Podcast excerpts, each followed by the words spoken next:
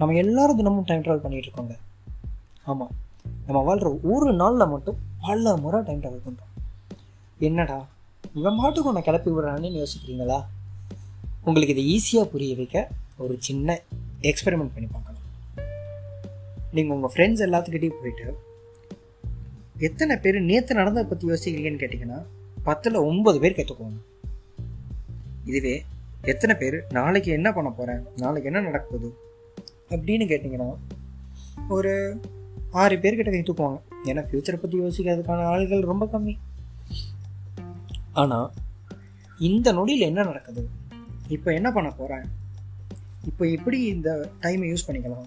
எப்படி நான் இந்த மொமெண்ட்டில் சந்தோஷமாக இருக்கலாம்? அப்படிங்கிற கொஷின்ஸ்லாம் வச்சிங்கன்னா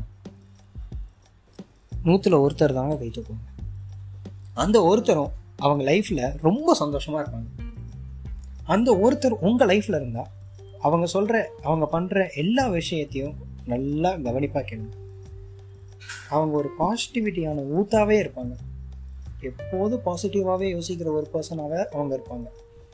அவங்களுக்கு என்ன கஷ்டம் நடந்தாலும் அது ரொம்ப ஈஸியாக மூவ் பண்ணிட்டு வெளியே வந்துடுவாங்க நம்மள பல பேர் இதுக்கு ஆப்போசிட்டாக இருக்கும் நேற்று இப்படி நடந்துருச்சு. ஐயோ நாளைக்கு என்ன நடக்க போகுது? இப்படியே போனால் என் ஃப்யூச்சர் என்ன ஆகும்? நான் அன்னைக்கு அந்த தப்பு பண்ணாமல் இருந்திருந்தா இன்றைக்கி நான் சந்தோஷமாக இருந்திருப்பேன்ல அப்படின்னு எல்லாரும் பழசையோ இல்லை நடக்க போகிறதையோ நினச்சி வாழ வேண்டிய வாழ்க்கையில் சந்தோஷமே இல்லாமல் நிம்மதியே இல்லாமல் வாழ்ந்துக்கிட்டு இருக்கோம். இந்த உலகத்தில் சிறந்த படைப்பு என்னன்னு பார்த்தீங்கன்னா அது மனுஷன் அவனோட வாழ்க்கை. இந்த வாழ்க்கையில் ரொம்ப முக்கியமான ஒரு பொருள் டைம் நம்ம முக்கால்வாசி நேரம் பழசையோ நடக்க போகிறதையோ நினச்சி அப்போ வாழ்கிற வாழ்க்கையை வாழாமல் எல்லாத்தையும் வேஸ்ட் பண்ணிகிட்டு இருக்கோம் இதெல்லாம் ஒரு நாள் புரிய வரும். ஆனால் புரிய வரும்போது நம்மக்கிட்ட தெம்பு இருக்காது. நமக்கு வயசாகிடும் தலை நரைச்சிருக்கும். நடக்கக்கூட முடியாமல் படுக்கையில் இருக்கும் அப்போ தான் நான் சொல்கிறதெல்லாம் உங்களுக்கு புரியவே வரும் ஒரு சிலருக்கு.